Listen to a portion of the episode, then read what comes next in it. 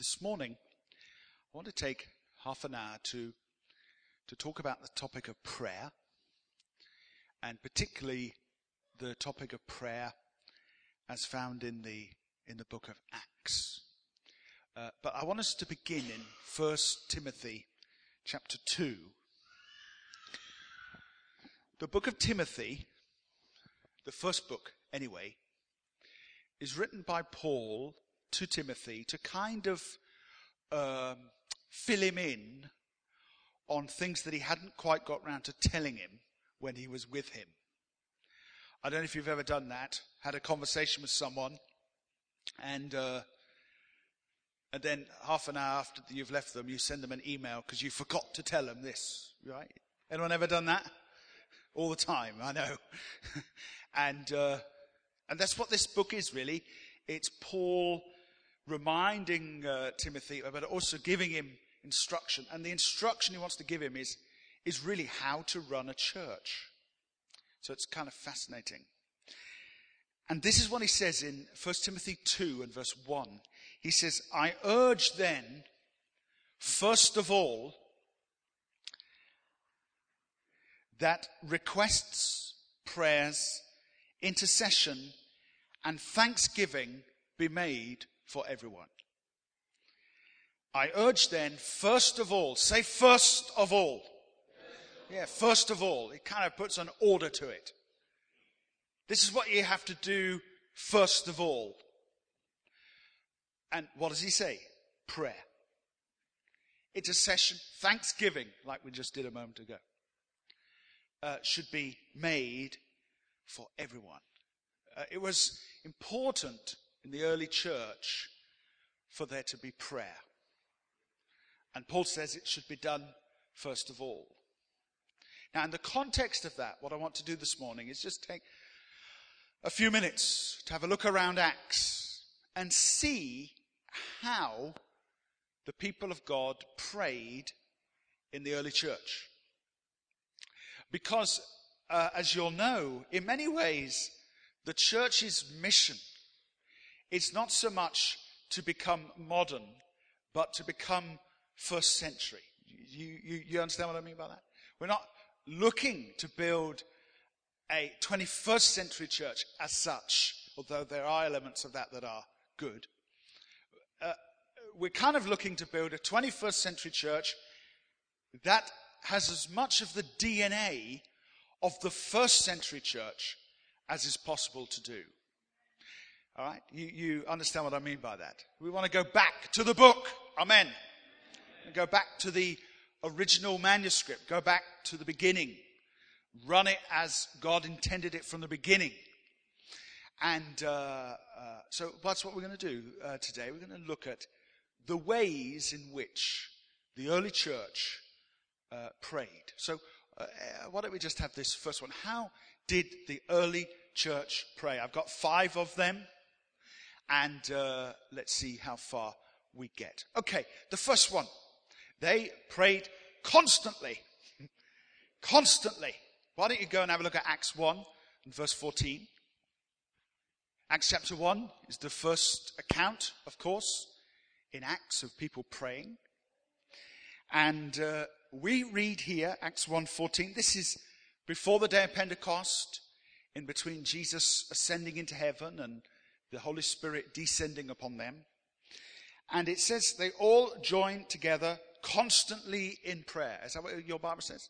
Constantly in prayer, uh, along with the uh, along with the women, uh, etc. They prayed constantly. Now that's a very peculiar uh, thought, because actually it's sort of impossible, is it not, to pray constantly. I mean, for example, you gotta eat. Right? You gotta sleep. Right? You gotta sleep. Uh, of course, you can pray in your sleep. I pray with groans that cannot be uttered. Jane calls them snores, but she's just unspiritual. I once heard of a, uh, a pastor and his wife. The pastor was under great stress. And uh, he went to bed. He was a South African, so he'll be in good company here among some of you. South African. And uh, he went to bed. And uh, in the morning, he woke up and he felt great. And all the burden had lifted off him. And uh, his wife said to him, Oh, I, I heard you praying all night. Are you okay? He said, I wasn't praying all night. I was sleeping. She said, No, you were speaking in other tongues all night. He said, I wasn't. She said, You certainly were. He, the Lord enabled him to pray in his sleep. Lord, help that happen to us. They prayed constantly. And First Thessalonians, Paul says we should pray without what? Ceasing. Ceasing. We should pray without ceasing. So how could it be? How can we kind of make this work in our ordinary lives? Obviously, we cannot pray all the time. However, there is a way for us to remain in the presence all the time. Can you say amen?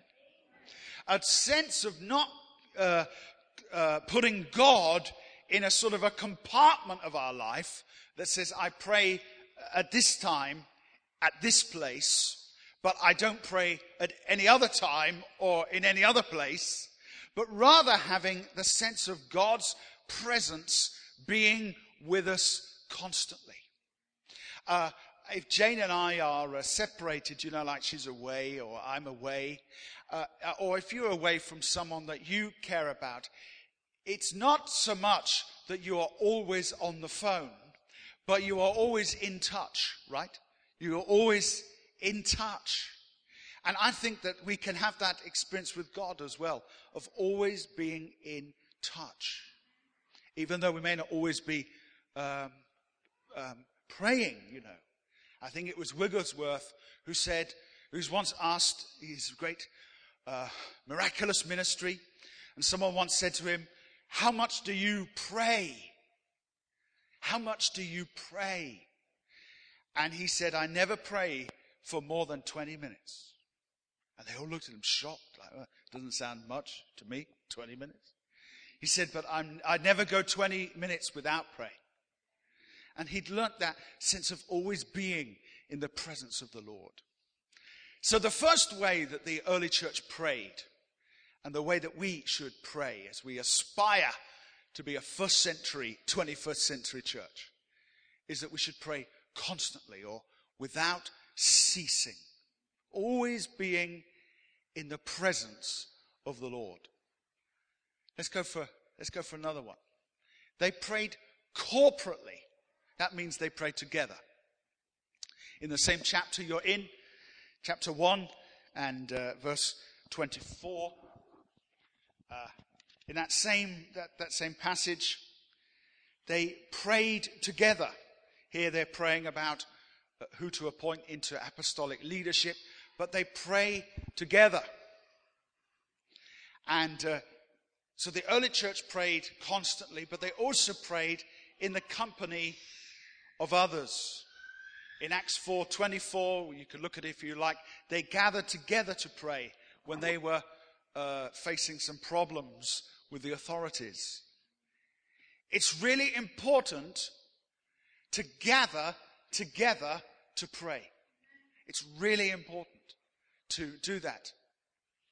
There's something about being together when we pray that is maybe it's something to do with our senses. You know, maybe it's just an experiential thing rather than a theological thing, maybe just how it makes us feel. I don't know, except that I know this that when we are together praying, there's just nothing quite like it.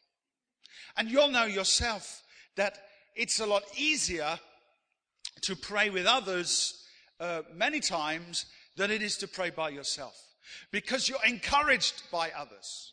Uh, you're motivated by them. You can amen with them. They can spur you on. Prayer warriors are never intended to be alone. They are intended to teach others how to pray also. And so others can be inspired. The early church were people who prayed together. They prayed together. And if we believe in praying together, we will pray together. There's no substitute. You can't say that you believe in prayer, but not show up to pray. That's just not intelligently true, is it? What you do is what you believe. What you believe is what you do. You don't believe one thing and do another. If you do something, you're merely stating what you really believe. And so I want to encourage you as we go into this particular week, and this message will be heard by many, many people all over the place, not just today. But in this particular day, we're about to go into a week of prayer Tuesday night, Wednesday night, Thursday night. It's good to pray together. Maybe the early church remembered what Jesus said when he said this in Matthew 18 wherever what? Two or three shall gather together in my name, there am I in the midst of them. Two or three. Many church leaders up and down Britain are thrilled with that verse as they look out at those who have gathered together to pray on special occasions. Well, hallelujah, we got two. Might just be the leader and a cat wandered in, but we got two. We got two. Maybe they remember that.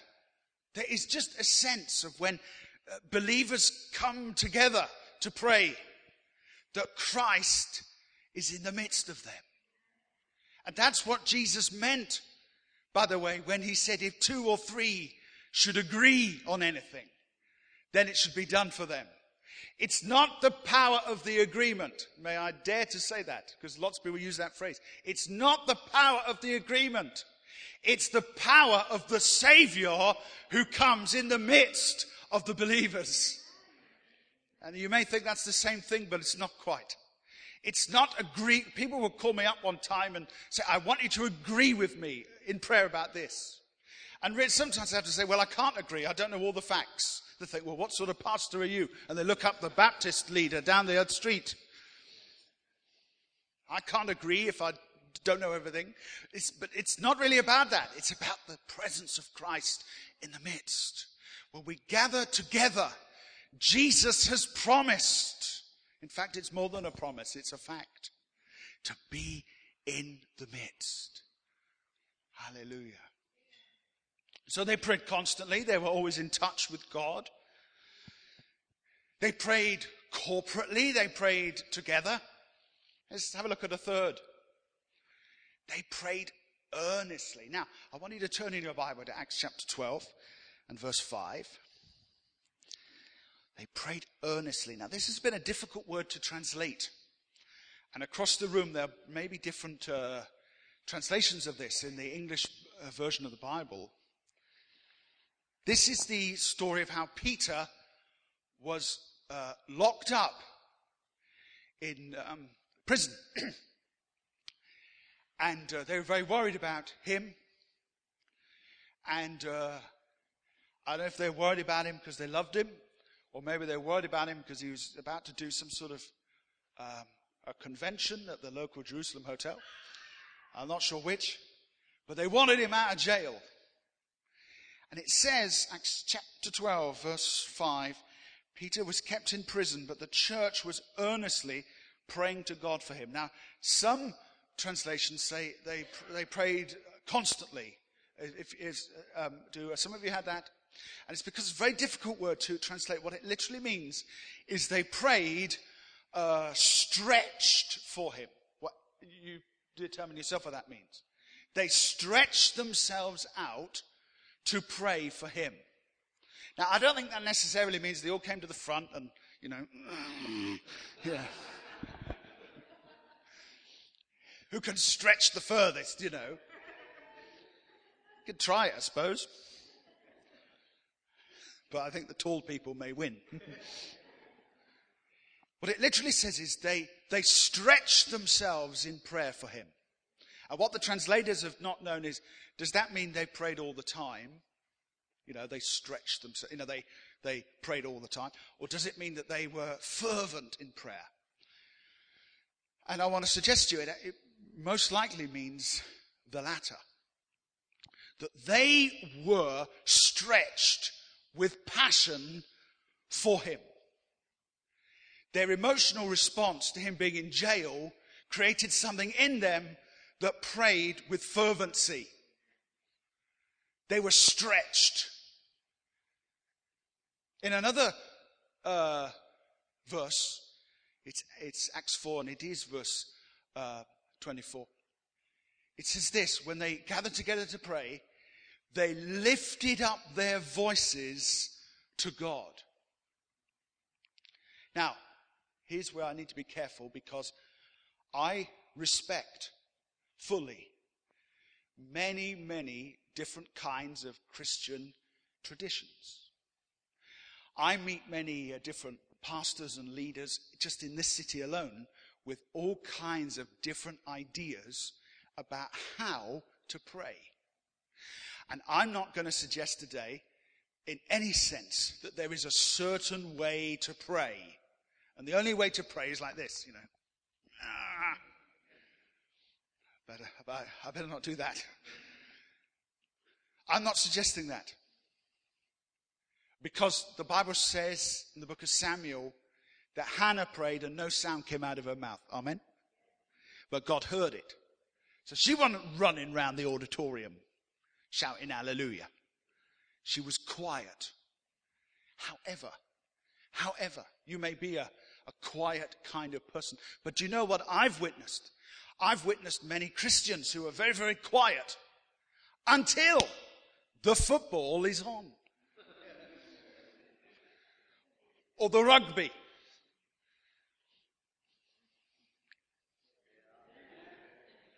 Well, we pray quietly here. Oh God, please will you move in our land? And then the football's on and it's, oh, come on! What are you doing? And don't tell me that the football is a bit more important than the revival in the land. Amen. They stretched themselves to pray. They lifted up their voices to God. People say, well, there's no need to pray loudly. God isn't deaf, you know. I know.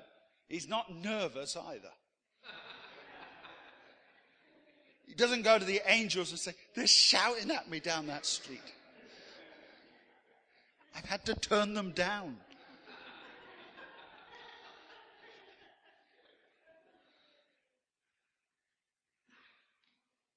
He's not sitting on a couch. Everyone's shouting at me. No. When we got married, it's just a few days after we got married, I think. We were traveling someplace. I think we we're going to see my parents. Anyway, we were on the M25. You know that, that giant uh, free car park in the. Um, and uh, uh, we had such a strange. We've been away a few days. We had a very strange experience. We went to a car park this week uh, uh, in a village, and you didn't have to pay to park there. I felt funny. I felt like I wanted to like, push a five pound note in the machine. I didn't feel right. But I, I've been here more than 20 minutes. They must take five pounds. Now, we were on that giant car park, the M25, and we were driving. And as we're driving, suddenly, we're just chatting away, you know. We just got, I think we just got mad. Jane will tell me later if this is, if I've got this in the right order or not. And uh, suddenly, Jane says, if you can say says, Ah! Um, do you remember this episode, love? It wasn't your fault. For the record, it wasn't her fault. No, it wasn't. But uh, we'd had to break, And the person behind us was, you know, on the mobile, smoking, on the iPod, watching TV. I don't know. They didn't, they weren't looking. So uh, we're just chatting away. You know, it's rather disconcerting when you're chatting away and, and I say something like, you know, how do you think our marriage is going? Or something like that. And,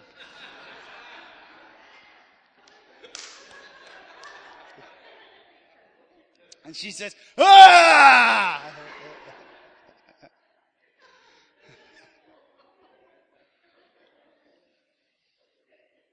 I wanted to look at her and go, come out of her. Anyway, I didn't have time because she saw in the mirror what I didn't see, which was a car coming towards us. Anyway, we were all right. Here we are today. Everything was all right. Many years ago, about 20, maybe 30 years ago, no, 25 years ago, I was in a, a play, an Agatha Christie type play. You don't know what that is, it's like a murder mystery play. And I, spoiler alert coming up, I was the murderer in the play. That was great, isn't it? It was at uh, the Babbacombe Theatre in Torquay. I was the murderer. Hey, I wanted that part. But I, I was playing like a, a, you know, like a lunatic.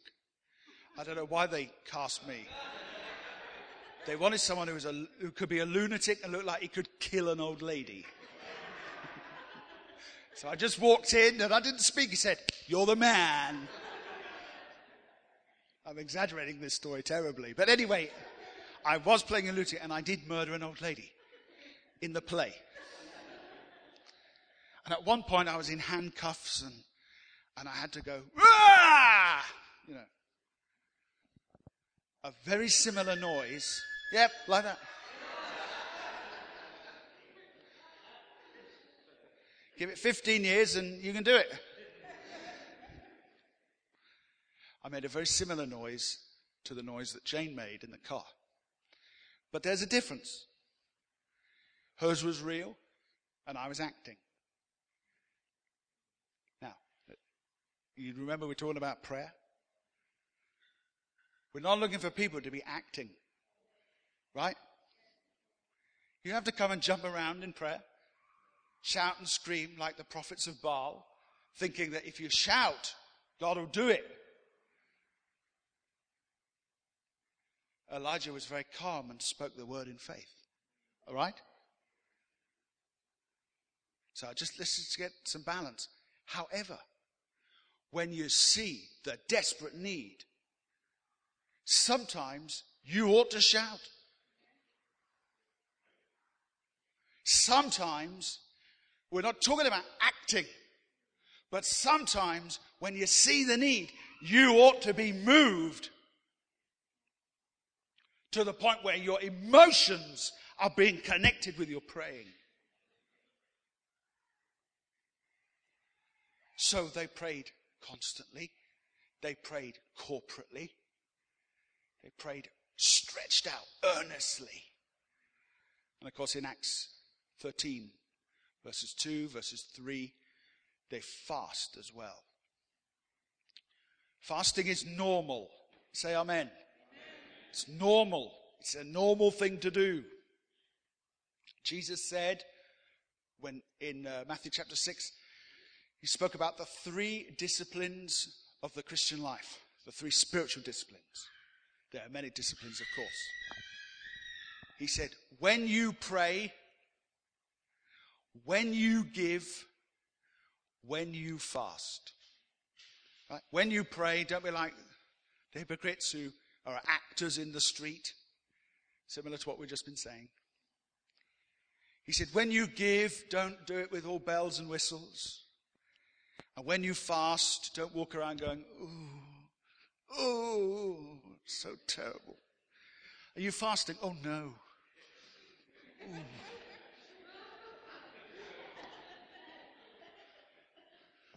Don't do that. But he said, you, you, you, you can do that at home. Just don't do it in public, right? We do all sorts of things at home. But he said those are the three disciplines. When you give, when you pray, when you fast, Praying isn't optional as a disciple. Giving's not optional as a disciple. And fasting's not optional. You may have some medical uh, challenges that give you some exemption. I fully understand that. But, uh, but for the majority of us, God calls us to fast as well as pray. And that's all part about stretching ourselves out. Okay, what's the next one? They prayed individually. There's two instances of this Acts 10, verse 9, Acts 22, verse 17. I'll just tell you what they are. Acts 10 is um, Peter going up onto the roof to pray by himself.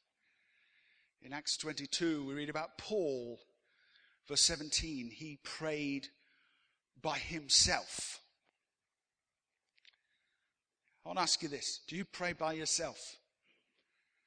Because, uh, as I've sort of put here, there can be no personal relationship with anyone without privacy. Let me ask you this. Have you got some people in your life, you know, that you only really see them in the company of other people? Like, you know, imagine, uh, imagine my wife has some friends and we go and see them and suddenly my wife says, Oh, I, I want to go to the bathroom. And she leaves the room. And I'm sat there with her friends. You ever that? You think, I don't know who you are. Or vice versa. There are certain people that we're only with them with other people. Right? And suddenly you can have this happen to you. You might work with them. There might be family members even. and suddenly you're alone with them and you don't know what to do. You don't know who you're supposed to be. Because your relationship with them is only ever part of someone else or with someone else. Many know that I have a stepdaughter, Emily, uh, who I'm very proud of. And uh, in the, I remember the early, early days, there came a time when it was just me and Emily on our own. And I'd only ever had a relationship with Emily with Jane, you know. And suddenly, Jane is gone. She's on the M25 screaming or something. I don't know, but she's gone. And it's just me and Em. And suddenly, we have a totally different relationship, actually, than when Jane is there. This, uh, it's just normal. It's just how human nature works. But my relationship with Emily, really, my real relationship with her only exists when we are alone together. Now I want to take that to the, to the spiritual. You can't have a relationship with God on the basis of your church's relationship with God. You have to have your own relationship with God. There is no relationship with anyone without privacy. You can't have a proper relationship with anyone without privacy. God wants you to be private with Him. He wants you to be like Abraham, the friend of God, who walked before God and knew God, or like Enoch did, not dependent on others and can I say this to you? When I came to the Lord, I was 18 years old, and I was the only one in my family who knew the Lord, and that's true of some people here I know. And I don't want anyone to think that that is actually a disadvantage. Because it meant that I had to have my own relationship with God. Nothing to do with my family, nothing to do with being socially accepted. Right? I had to have my own relationship with God. And so do you. And I continue to need it, and you continue to need it. So, how did the early church pray? They prayed privately too. They knew Jesus for themselves. And as I've often said many times, are great evangelical churches, whether they be Pentecostal, Charismatic Baptist churches, whatever they may be, we're really good at telling people that they mustn't have religion What they need is a relationship with Christ. And we sometimes are the very people who don't have that real relationship. We have a religion too, except it's just noisier. Or it's got more music in it. Or it's more exciting. But we have as much religion as anybody else sometimes. And, and it's true, by the way, that what is important is a relationship with God, not religion. And we must continue to preach that. But let me heartily encourage all of us to continue to live that as well, as well as um, preaching it. I think I've got one more. Have I got one more? Oh, there we go. Expectantly. They prayed expectantly. Turn to Acts chapter 9 and let's see an example of this. Praise God.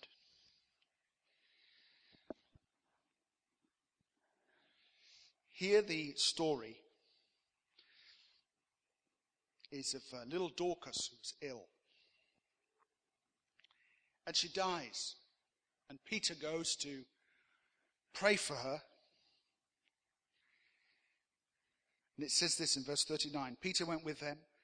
When he arrived, he was taken upstairs to the room. All the widows stood around him, crying and showing him the robes and other clothing that Dorcas had made while she was still with them.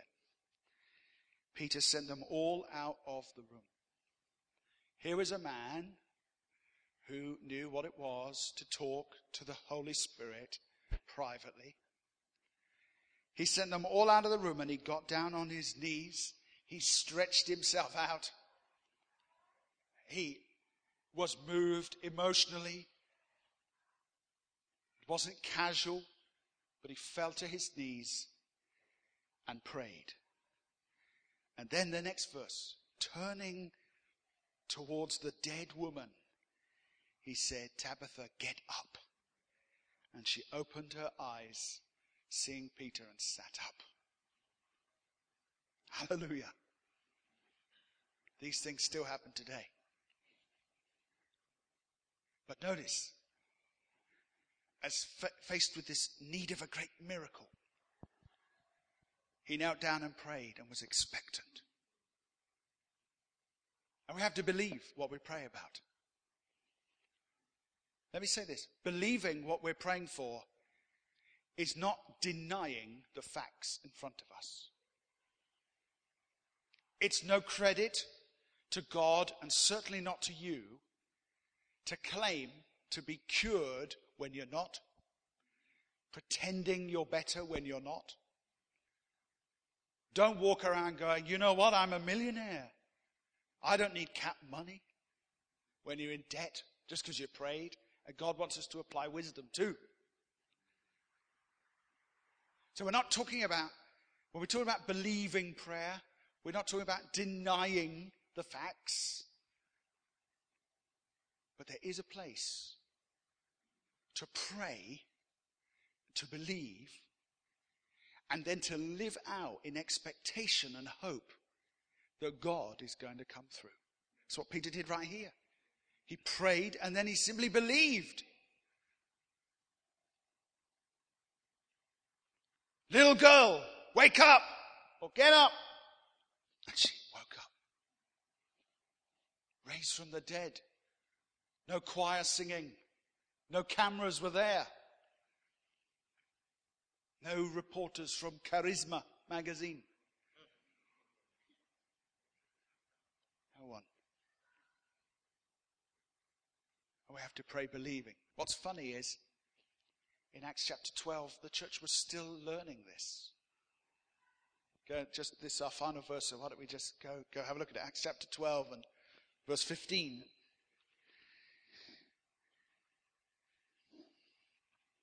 Peter's in prison. They've been stretched out in prayer for him. And uh, the angel comes and releases him, right? You know the story? The angel shows up and the doors open all by themselves. I, I love that, by the way. The doors open by themselves. It's like going into Tesco, isn't it?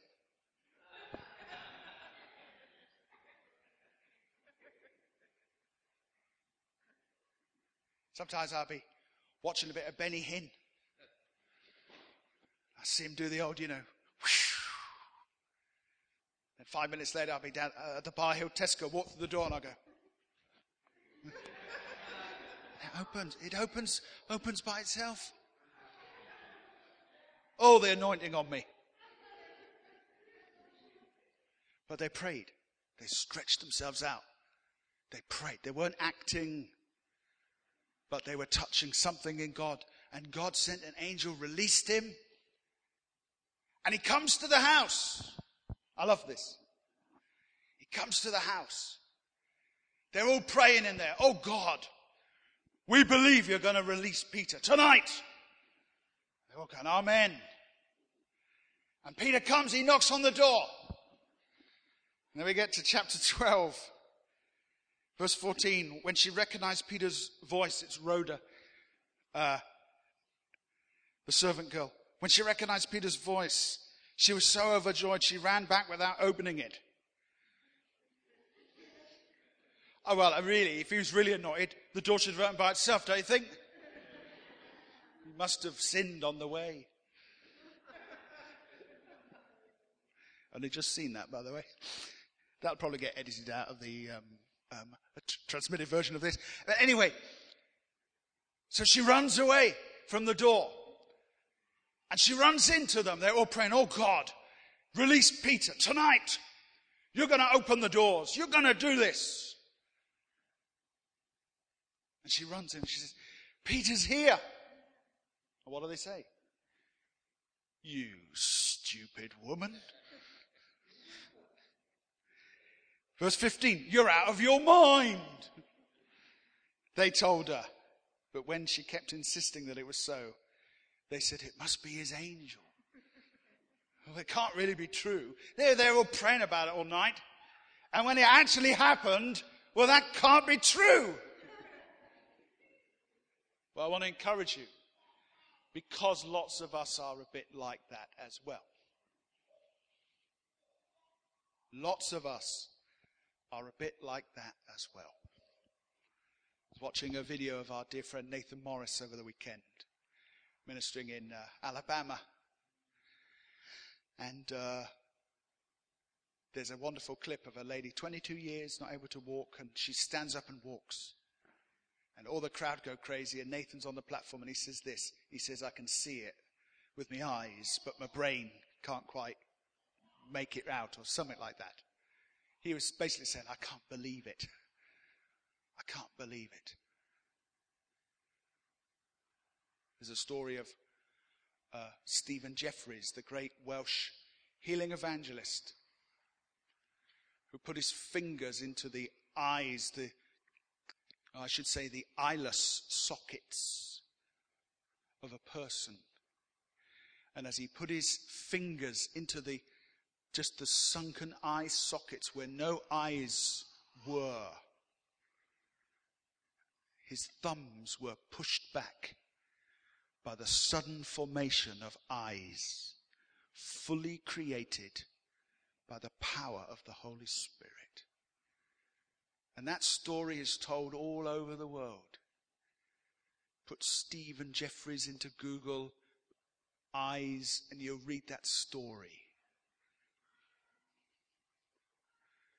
But an old, old pastor by the name of Paul Mercy, who lectured at the Bible college that I went to. Once told a group of students, he said, Can you keep a secret? And they said yes, but none of them could. Can you keep a secret? Shall I tell you what he told them? Paul Mercy said he was sat on the platform as Jeffreys put his fingers in that person's eyes. I want to say a girl, but it may not have been a girl. And as the eyes were formed, he overheard. Now, this didn't get in the magazines, it's not in the books. he overheard Stephen Jeffreys, one of the leading ministers in power and healing in the world at that time. He overheard Jeffreys say this My God, surely not.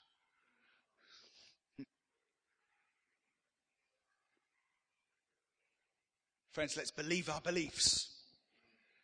And if sometimes you don't believe, don't worry. God seems to still send the angels anyway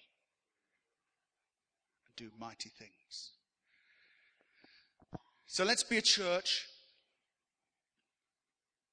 that prays. First of all, Paul says, prayers, intercession, thanksgiving. Let's be a church that prays. And let's be a church that prays like they prayed, constantly staying in touch, corporately praying together. You've got opportunity not just to say amen today, but to get your shoes on and come this week. Tuesday, Wednesday, Thursday, we're going to pray together. They prayed earnestly or stretched out, not acting, but with passion. They prayed on their own as well, and they prayed believing. Let us pray.